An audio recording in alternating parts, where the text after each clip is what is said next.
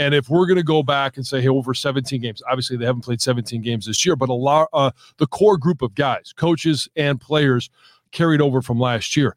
They lost Thanksgiving to the Buffalo Bills. They bounced back with a 40 to 14 win over Jacksonville.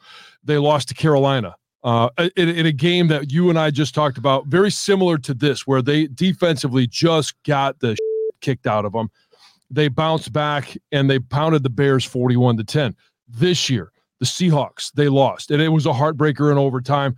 Uh, then they bounced back with a win over Atlanta. So they've been able to bounce back. It hasn't been you lose and it carries over to the next week. You can't find a way to rebound, and one loss leads to two, leads to three. They have found a way to put losses behind them and bounce back. And that's what I expect them to do. Even though this was an embarrassing bad loss, it was still to a good team.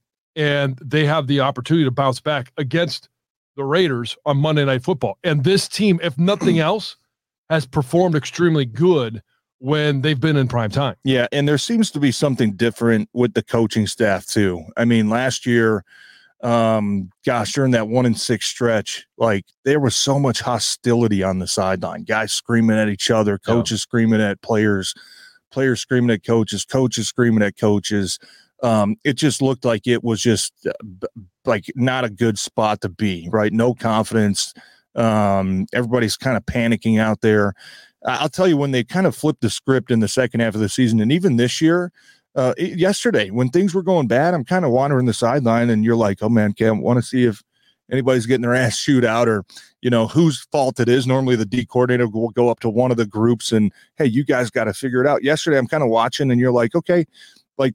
They're going about this a professional way, like it's a brotherhood. They're in it together. They're kind of watching the film and, hey, right, I need you on this play, right? We got to do this in the past, I think there would have been a lot of freak out where guys are screaming and throwing tablets and chucking helmets. I didn't see that yesterday. I didn't see a lot of guys pointing the fingers. It was kind of a, and I heard one of the coaches um, kind of get riled up at one point, and you know I can't remember exactly what he said, but it was something along the line of like, "We're dog shit right now, right?" And and one of the players kind of took offense to it, and he said, "No, I mean all of us. I'm dog shit right now. Like everything's dog shit right now."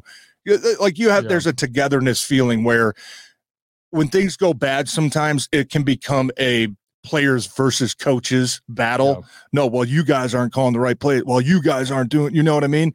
This team kind of feels like a togetherness. We're not doing it the right way. We're not, we're getting our ass kicked or we're doing it great to get, you know what I mean? And. I think that that plays a big part of why that, why they're able to get these things corrected because it is a unit. It is a togetherness where you feel like you're not going out there on Sunday now to try to prove your coach wrong. You're going out there t- to do it together, right? And that's something to me that I admire about Dan Campbell. I admire about the coaching staff, and I think is important when you talk about having a lot of former players on that staff because they've all been there, they've all gotten their ass kicked, and they've all all been on the other side of that too, where you're beating somebody's ass.